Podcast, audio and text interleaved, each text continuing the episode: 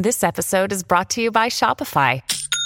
Forget the frustration of picking commerce platforms when you switch your business to Shopify, the global commerce platform that supercharges your selling wherever you sell. With Shopify, you'll harness the same intuitive features, trusted apps, and powerful analytics used by the world's leading brands. Sign up today for your $1 per month trial period at shopify.com slash tech, all lowercase. That's shopify.com slash tech. When you need mealtime inspiration, it's worth shopping Kroger, where you'll find over 30,000 mouthwatering choices that excite your inner foodie. And no matter what tasty choice you make, you'll enjoy our everyday low prices, plus extra ways to save, like digital coupons worth over $600 each week. You can also save up to $1 off per gallon at the pump with fuel points. More savings and more inspiring flavors make shopping Kroger worth it every time. Kroger, fresh for everyone. Fuel restrictions apply. Another day is here, and you're ready for it. What to wear? Check. Breakfast, lunch, and dinner? Check. Planning for what's next and how to save for it? That's where Bank of America can help. For your financial to-dos, Bank of America has experts ready to help get you closer to your goals. Get started at one of our local financial centers or 24-7 in our mobile banking app. Find a location near you at bankofamerica.com slash talk to us. What would you like the power to do? Mobile banking requires downloading the app and is only available for select devices. Message and data rates may apply. Bank of America and a member FDIC. Welcome to the New Books Network. This is Kevin Lindsay. I have the pleasure of co hosting with Tom Scholte the Systems and Cybernetics podcast channel here on the New Books Network. I'm recording this in September 2021, the month Stafford Beer would have turned 95. So it's extra significant that I got the opportunity to visit with his daughter, Vanilla Beer, about her book on his life, Stafford Beer, the Father of Management Cybernetics. Born Anthony Stafford Beer in London in 1926, Beer had an undeniable impact on what cybernetics was to become.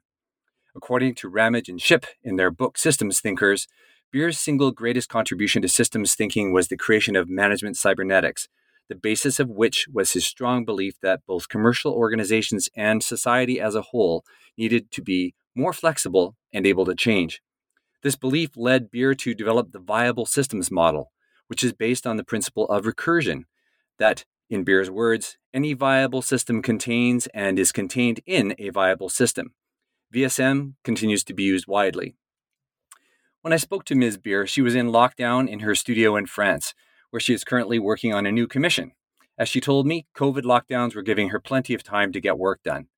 In addition to her beautiful comic book style Stafford Beer biography we discuss in the conversation, Vanilla has recently published a collection of her recent works entitled Saints in Paint a meditation by Vanilla Beer.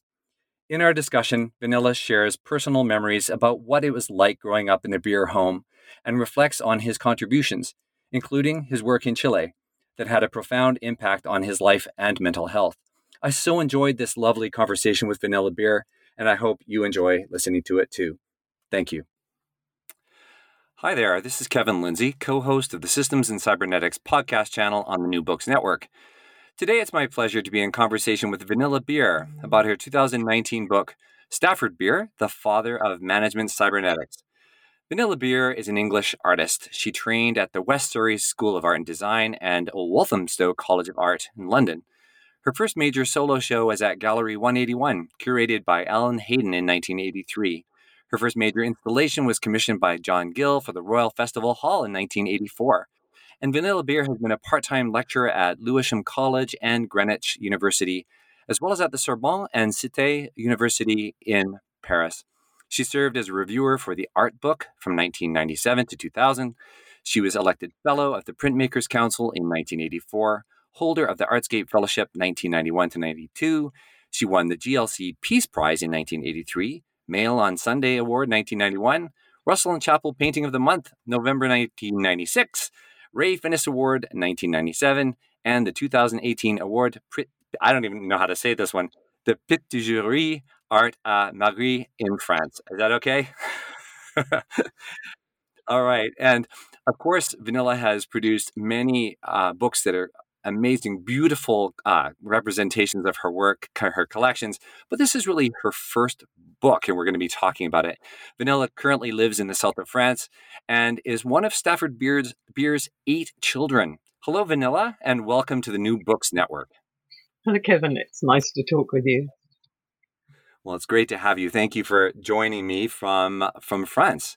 Um, so, first of all, I want to congratulate you on this beautiful book, and because this is a podcast, it, it's really hard to convey uh, just in words, but we'll try um, to to really describe this book. It is effectively a comic book.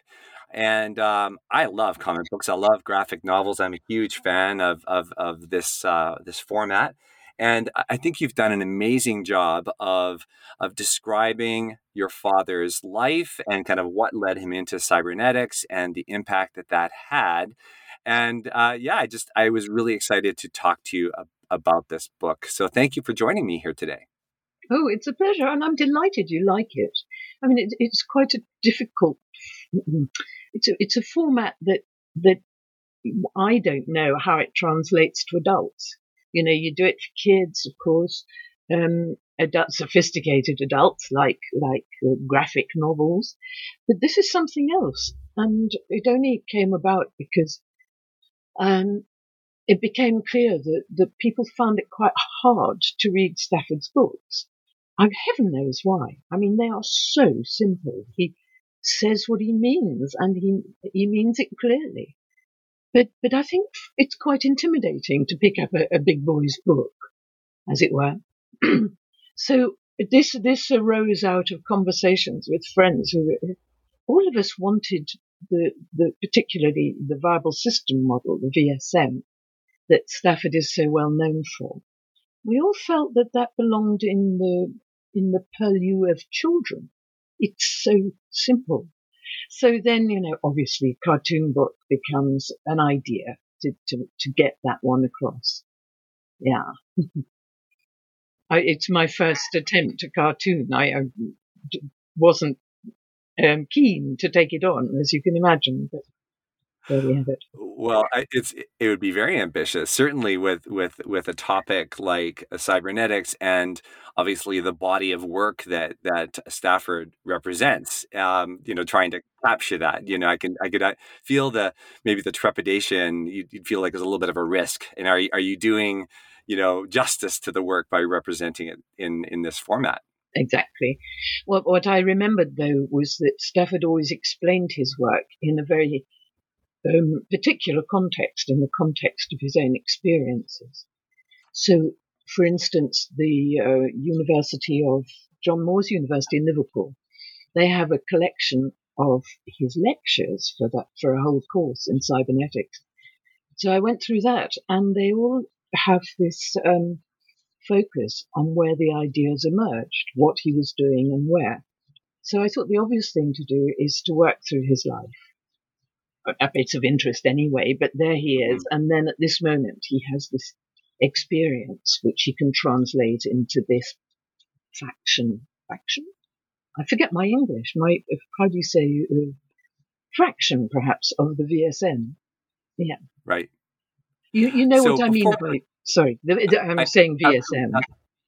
Uh, uh, viable systems model. Thank so, of course, um, you know let's go into the book in a little bit more detail in, in just a in just a moment but i want to say a couple of things and i'm glad that you you know you um, asked me to spell that out um, but it is worth uh, pointing out that a lot of the listeners on this channel will be familiar with Stafford Beer and and his work and his influence. Um, I'm I'm guessing that a lot of the listeners are um, you know really deep into systems thinking and, and cybernetics and um, but are quite intrigued by the person, the man, um, and and really the, the the story. And so we'll get into that in in just a moment for sure. But I'd like to actually start by hearing a little bit more about you.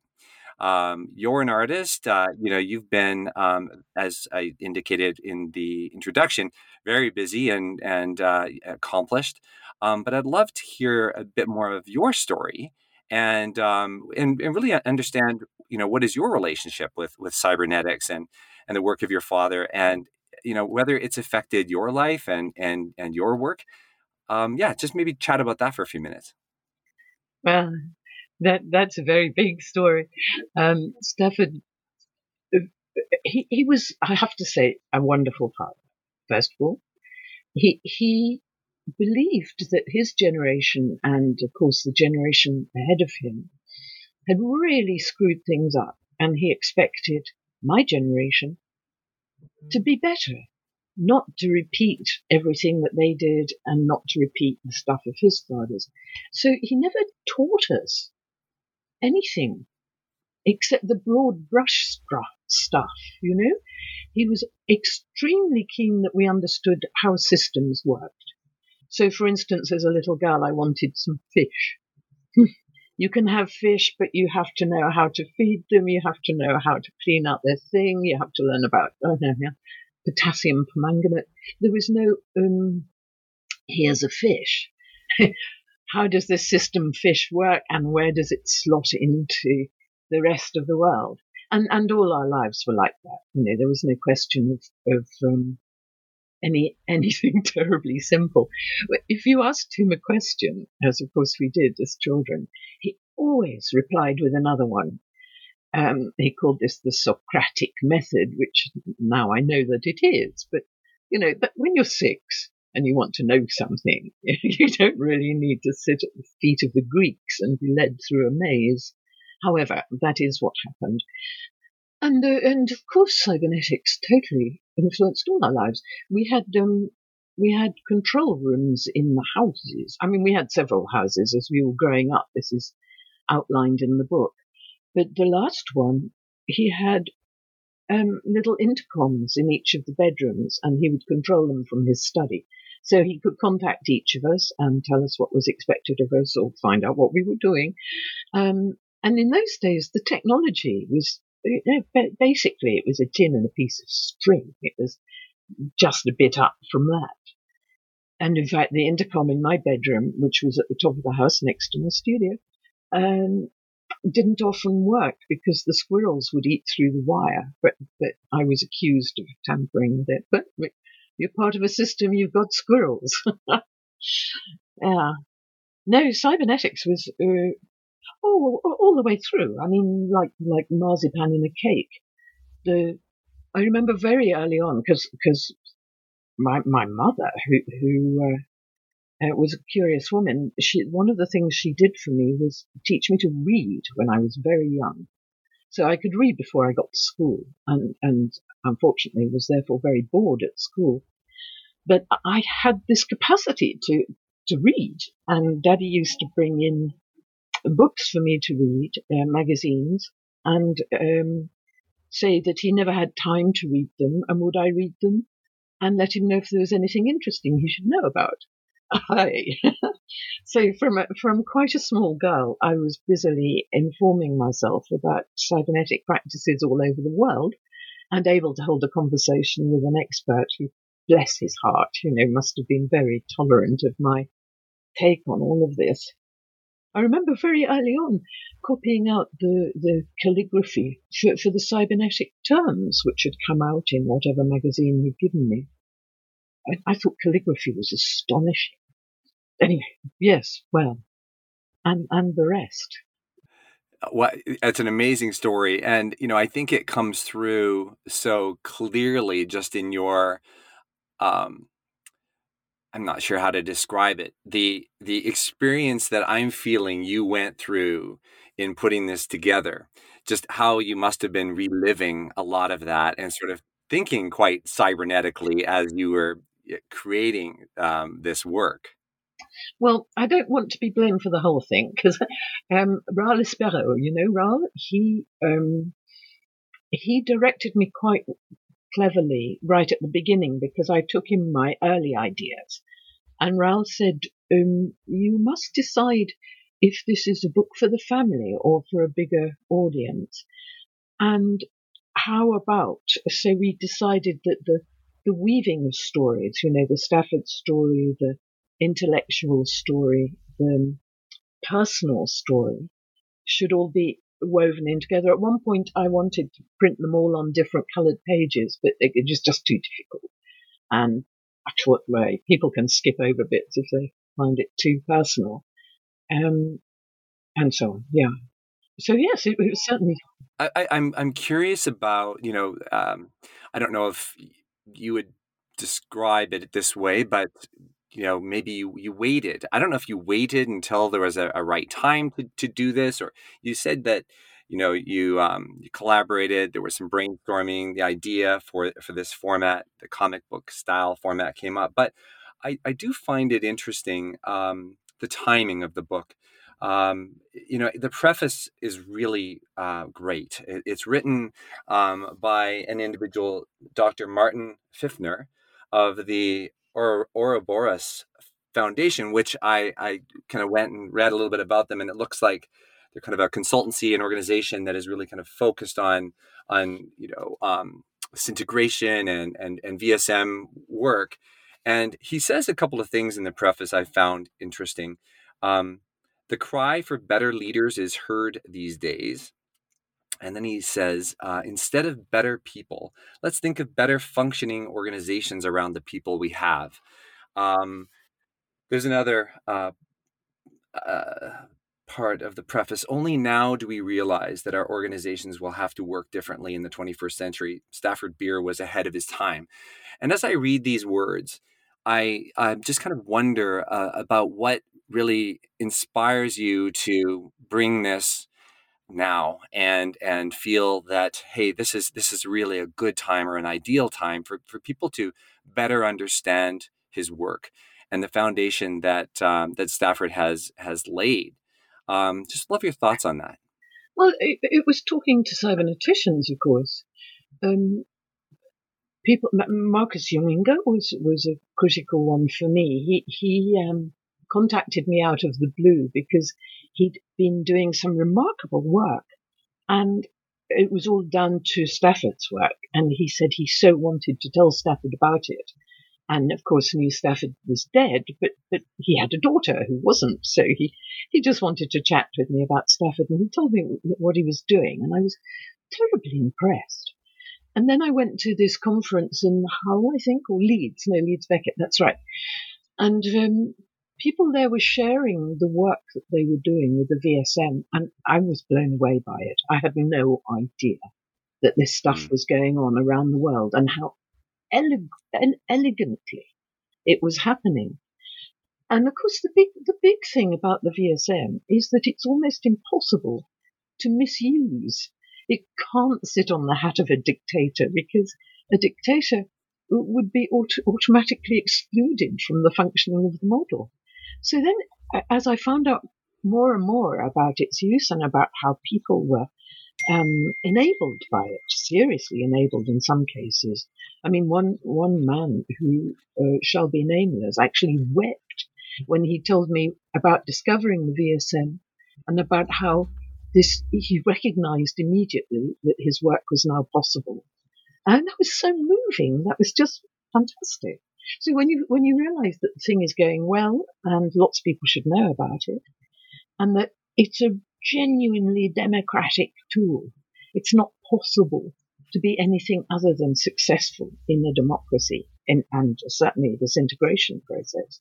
Mm. Um, and of course, you know, everybody should know about it, and why don't they? So that was my um, enthusiastic start of the of the project. Got it. I think that that's that's super interesting, and I I think that you know you, you definitely make that case. I think that it, it comes across uh, very strongly in in the story that that you present, and again, there's so much to get to. Um, but you know, when you uh, just mentioned the how the models like VSM, for example, just are not uh, at all compatible with you know authoritarianism or dictatorship. It makes me think of your father's work in chile and uh, you know the work that that he did with allende um, you know before uh, everything came to a an abrupt end uh, for that government under the the next regime.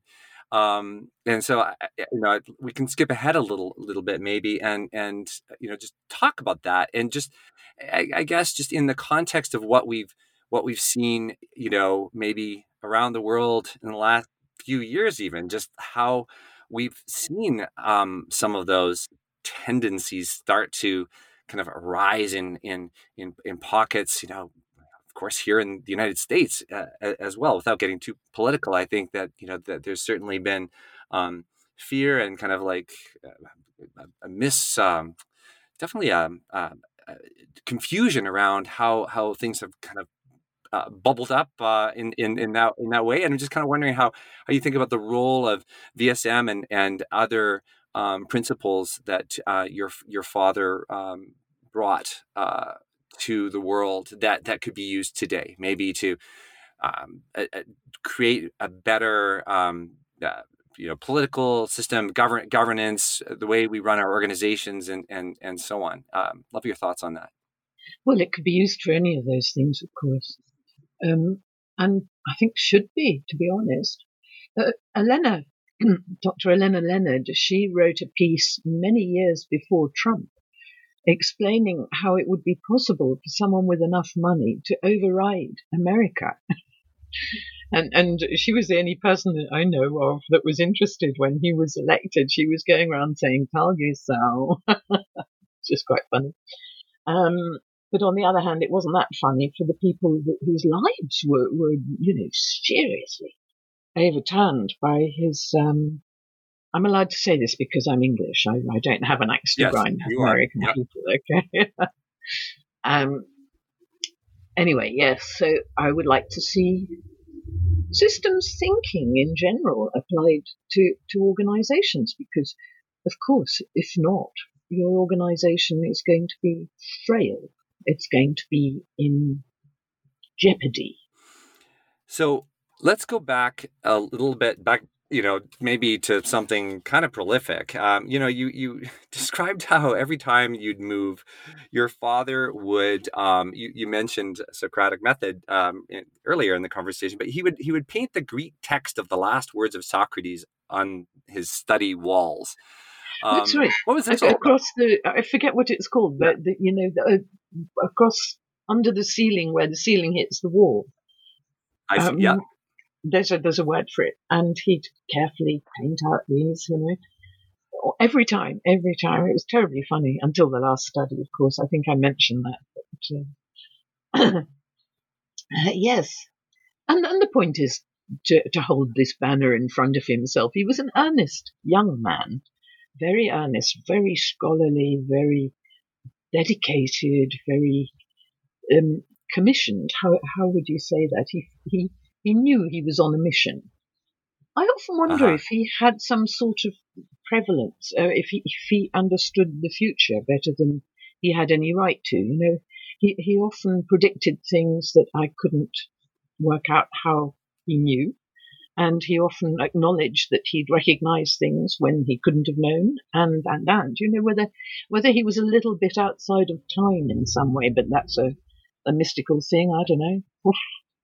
well, you describe, I mean, the, the, insights that he had at such a young age, and the work and and his um, uh, ascent uh, within the organizations he was working um, at such a young age. I know it, it's it's um, really astounding. You know, very you know brilliant.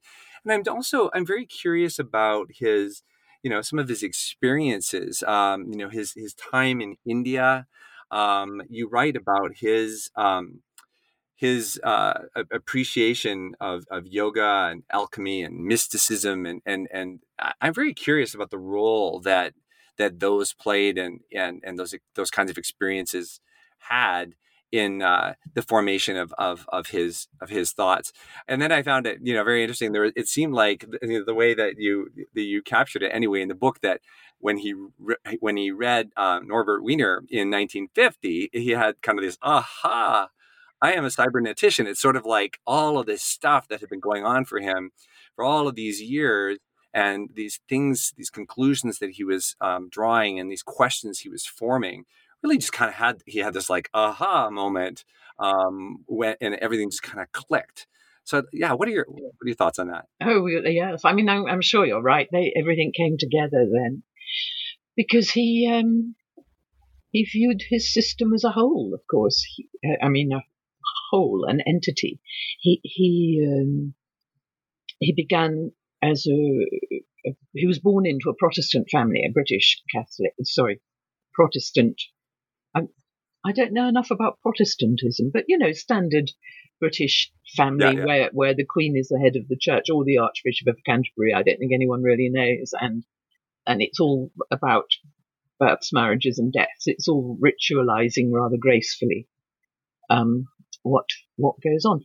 And when Stafford was at university, he uh, uh, as a boy, you know, in in Wales, he fell in with the um, Carmelites, I think, a body of monks who who converted him to Catholicism. And he he told me that this was because he, he believed that one human brain was too small to understand God. Of course, you know, you know this is not likely to be possible.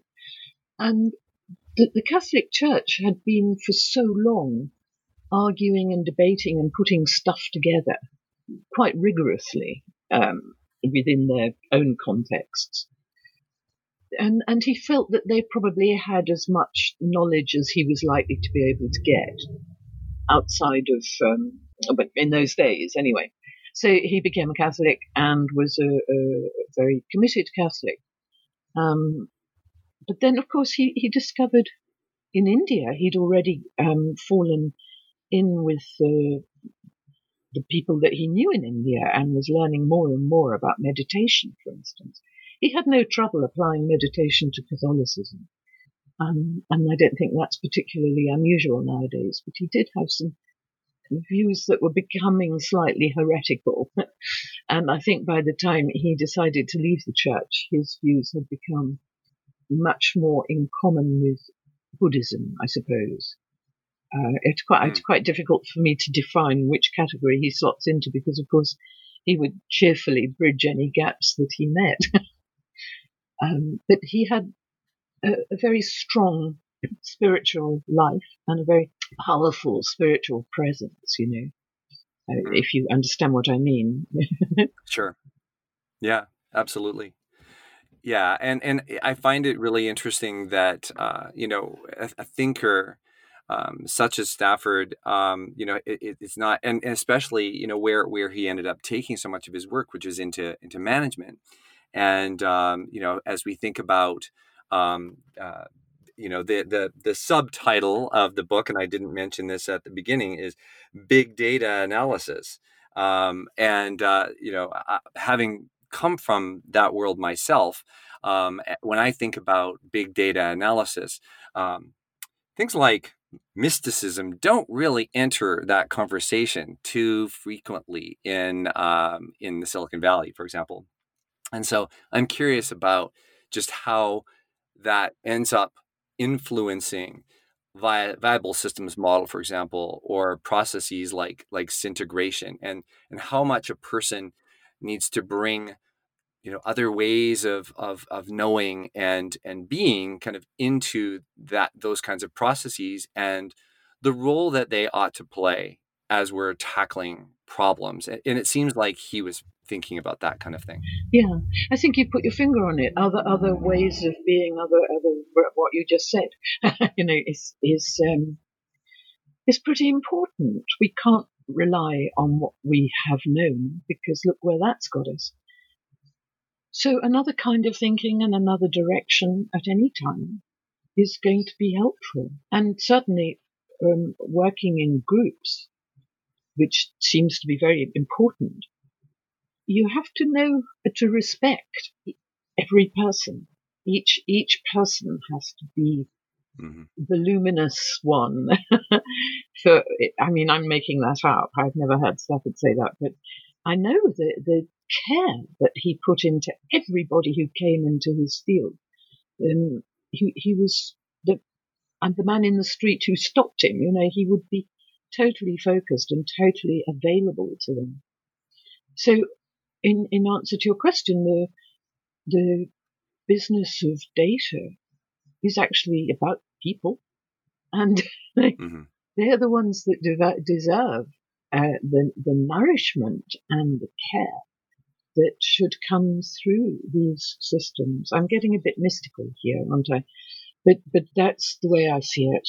Yeah, I and I love that. I love that um, that wisdom I think that uh, you know it is something that uh, as as we go through this this cycle in um, you know in in this um, in this world of you know data and and, and transactional thinking and um, you know the and we apply you know systems thinking to that and you know if, if we treat um, every person as just simply another piece of data or node in in the system um, you know certainly uh, things like ai have the ability to look at patterns and and and relationships, which are very much um, you know systems thinking in orientation. And uh, but if we can kind of appreciate um, what's really going on in those in those patterns and those relationships at, at the individual level,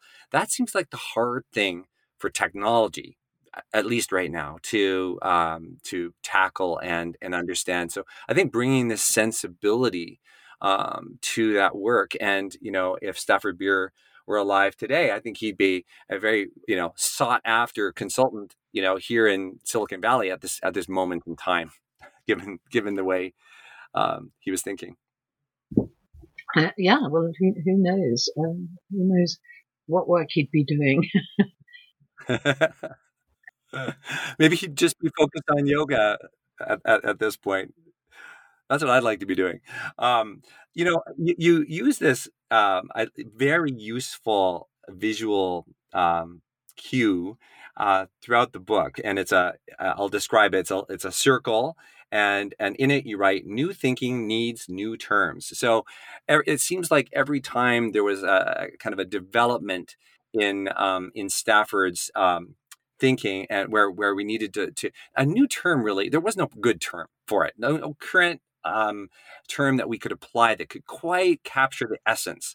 And so, you know, when he starts to look at um, things like um, recursivity um, and you know homeostasis not not a not, a word he invented of course but just in terms of in the application of of those kinds of terms as we look at at systems uh, I, I found that really uh, first of all useful the way that that you you did that and you kind of um, highlighted the thinking and the evolution that that he was going through. Um, what, what, did you ever were you ever around for for those again those kinds of moments where you know here's this new word that we need to bring into the vernacular and eh, this is the role it's going to play? Well yes of course. And and it was not introduced as a new word. It would be um, this is a process and i think it's called Dumpty Dum, and it's made up of the Greek, um, normally. um, yeah. I mean, these things happened all the time. The thing about um, growing up where, uh, with Stafford was that there was no downtime, you know? It was full on constantly from breakfast and whenever we were together. So always there'd be questions and there'd be um, uh, stories. Story. He told stories all the time. They were so funny, and he told jokes all the time. So yes, I mean, of course, I was around when new words were being engendered, and uh, they became part of the the family vocabulary. Yeah, I remember uh, me and my um, brother Simon. We were when we were very young. We were playing Spot the System we were trying to work out if things could be identified as system was it was a cup and saucer system. I remember was something that gave us trouble. Uh, but of course, once you engage with the cup and saucer, it becomes part of the system. It must have been very interesting being in the Beer household. It sounds very, very different from what most children yeah, experience growing but up. we didn't know that. You know, we, we just grew up like kids do. But my brothers are also um, very interesting men. So it was always very lively and vibrant. And Stafford really encouraged that. You know, he he would preside over the dinner table like a um, a debate, like a chair of a debate. So we'd we'd move round each of the kids, and each would be encouraged subtly to talk about their um, day and what they were doing. And each of us were fairly obsessive about what we did. Um, yeah, it was great there was a period of time when um, you know this is after after Chile and you know the various organizations that um, Stafford uh, both began as well as you know were were hired into. You know, he had a very very successful career where it, it seemed like um, he paused. And uh, you, you, talk about him um, spending a lot of time meditating, writing poetry, uh, painting, um, writing. Um, t- can you talk about that that time of of his life and you know really what that you know represented? Um, well, it was after Chile, as you say, which which just I, I, he was so upset.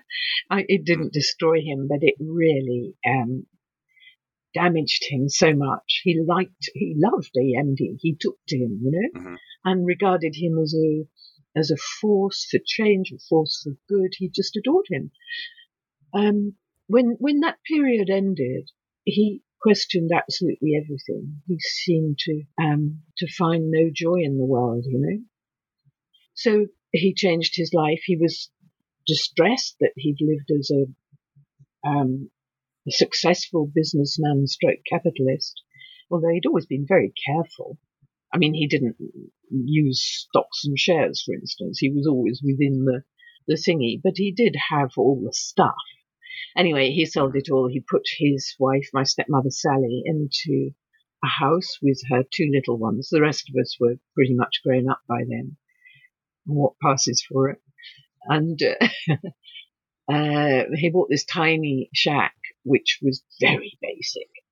And he set about living on um, the income from his books, which was tiny, but it was it was the old age pension amount, and he decided to live on what was the common uh, income in in England at that time. So he was very poor, uh, and that was quite hard because there were overheads left behind with my mother's maintenance and, and other children who, who made demands or had demands made on their part. Uh, plus, the two little ones had to be brought out. Plus, plus, you know, there's overheads. You're a father, you know. sure. Yeah. Um, so he, anyway, he, he spent a lot of time writing. He, he always wrote poetry, by the way, all the time. He he, um, he, he talked about Socrates' daemon. The, the, you know the the um I don't know what we call it the uh, the demon that guides you, but it's obviously not a demon demon. It's the inspiration yeah, yeah, the yeah. yeah. you know the term. Um, and he was very much enthralled to that. He was he wrote poetry. He didn't do downtime, as I've said. He, if nothing else was going on, he was pruning a poem or painting a picture. He painted all the time as well, especially when he was babysitting. You know, when when he was left with us lot he'd, he'd be painting away whilst trying to control the, the infants. um, yeah, he didn't waste any time at all. I don't know. Sorry, I'm rambling now, but it's just crossed my mind. No, I don't know. I don't know where he found time to do all the reading that he did do because um, he, he he seemed to have read absolutely everything. And when I grew up and could talk to him about this, he he was extraordinarily well informed. You know, he had all the basic fiction and everything. But he once said to me rather gloomily, he said, Darling, I don't know how you can bear to read fiction. And, and yet, and, and there was certainly very little fiction in, in his collection of books, um, which is now at the John Moores University. And what there was was significant, you know. What have you found? Yeah. yeah. So um, I've I've touched on uh, uh, Syntegration a couple of times, and I, I have a feeling um, many listeners will will know about Syntegration, have maybe uh, practiced it, uh, used it in um, in their work. Um, but uh, you know, you do a really nice job of kind of describing the mechanics of, of Syntegration and how and how people were so important to um, the the process. I, I I think I mentioned to you before we started recording that um, was chatting with a colleague recently who was who was thinking about how how can I bring um, Syntegration online? Is, is, is it even possible if I use some um, you know technology like uh, Miro to do uh, you know post-its kind of online? That it, and is it is it is it possible? I'm I'm curious what Stafford would would, would think of it uh, because it, it's sort of considered to be such um, embodied work. You've mentioned before his his um, his passion for how like what the individual brings uh, the person brings to the process. Can you talk a little little bit about Syntegration and, and kind of what you saw and, and what was behind that um, when he developed it?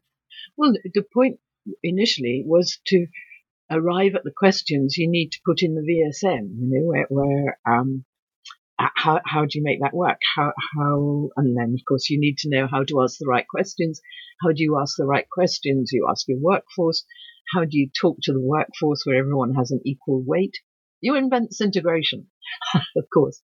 And I remember meeting with him from somewhere and he was carrying cocktail sticks and jelly beans, you know, the, the, the way that they make the models. And, um, and happily making these, uh, icosahedra, which, which are gorgeous, actually. I had them hanging in my greenhouse in the country once when I was uh, on an art sting in England.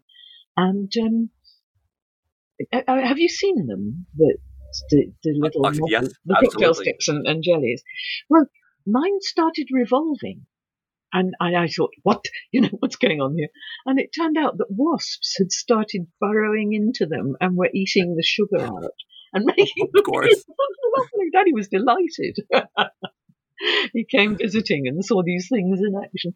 Anyway, um, yes, so he came up with that idea to give an equal voice to everyone it was a much longer process initially. I mean, nowadays I think people do it in a couple of days or maybe even less because nobody's got any time.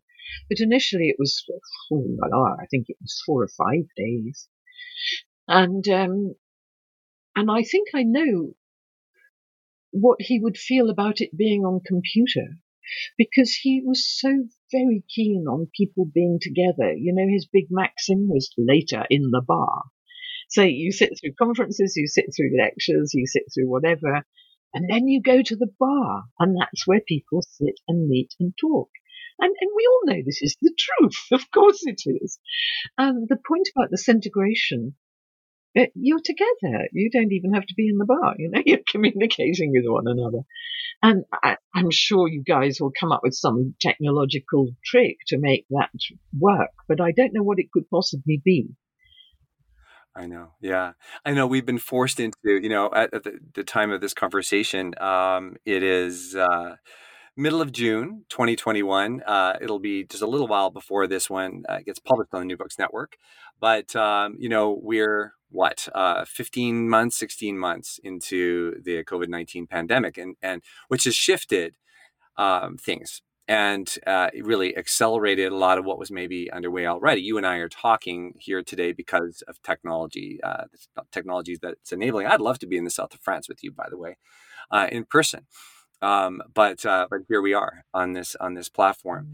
Mm. Um, so yeah, I, that is a question. You know, generally, I've I, that's been coming to my mind um, is is what he would think um, about today, and uh, you know what what we're dealing with the role that his work can, could play in in in dealing with uh, a lot of these big challenges that that we have, not only you know organizationally, uh, you know within within the management context, uh, but but also you know more more broadly.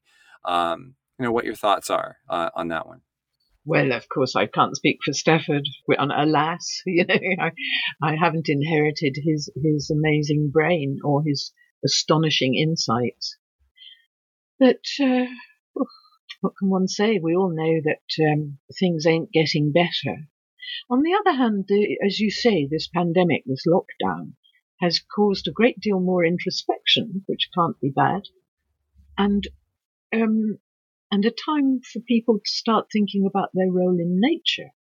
It, it's clear to anyone who lives even in cities that that once we're all out of the way, animals start re-emerging and the birds start flourishing again and, and, you know, and, and perhaps we've not left it too late to save the planet, although everyone says we have, but maybe we could we could pull back now and make things a bit better. And certainly, you know, the petrochemical industry has to be um, whew, curtailed and uh, new forms of energy um, uh, uh, uh, have to be found to to satiate our, our incredible hunger for for making uh, for burning fuel for, for creating stuff.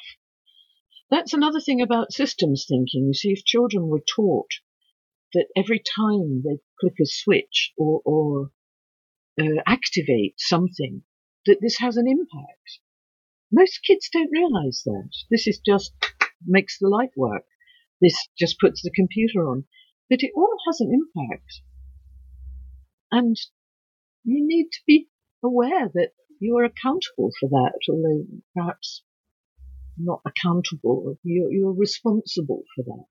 Absolutely. You know, and you mentioned early on, you know, the comic book format, which is, you know, historically for, for children, but, you know, has a has a place in on the bookshelves of, of, of adults as as well.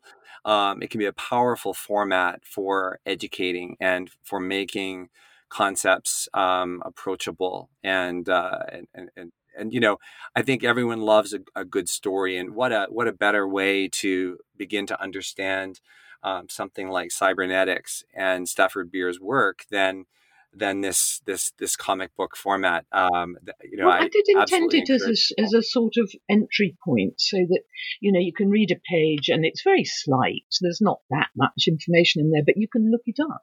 You can go online and check out um, la di da uh, Ashby's law of requisite variety, for instance. You can you can check out anything you want nowadays and, and then check your sources.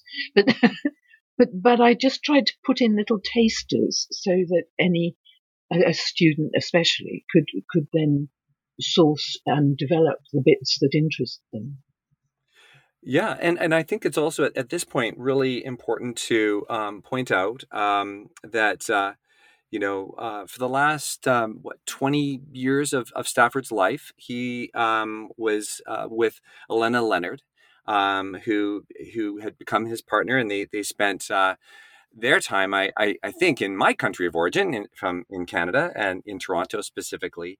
And um, Allenna actually contributed um, pretty substantially to this book um, by contributing a a wonderful glossary at the at the end of the book. So to your point around being able to look up some of these these concepts, you don't have to go too far. You can actually just kind of flip to the end of the book. Yeah, it's a bit of a crib. I mean, when I was at um, Leeds Beckett for this initial conference, somebody told me how many uh, MBA students were anticipated. And I was completely appalled. I mean, it's like a sausage machine. How, how can they be properly trained? So I thought, well, you know, this is the sort of thing that might appeal to someone who's done a, a basic degree and is going to move into management studies gives them some route to, to look at Stafford's work and a glossary. You've got to have the glossary. It's vital, isn't it? It's like, um, I mean, I got through my philosophy with, uh, with the Dummy's Guide to Hegel, which hallelujah. You know, without that, I couldn't have got. That's right. There's not. There's nothing wrong with with the uh, with the dummy with the dummy guides. They they certainly are a great place to to get started. Absolutely. Um, and I, I I don't think of this as a dummy guide. I think this is a, a beautiful uh, a story. Um, and uh, I would highly suggest this this book to you know someone who is you know passionate about systems thinking and cybernetics already but also for any listener who just wants to pick up um, an, an, interesting guide uh, an interesting sort of introduction to to this work. Um, it, it, i think it actually uh, you know in, inspires the imagination to to think about how how it could be applied in in a lot of different ways.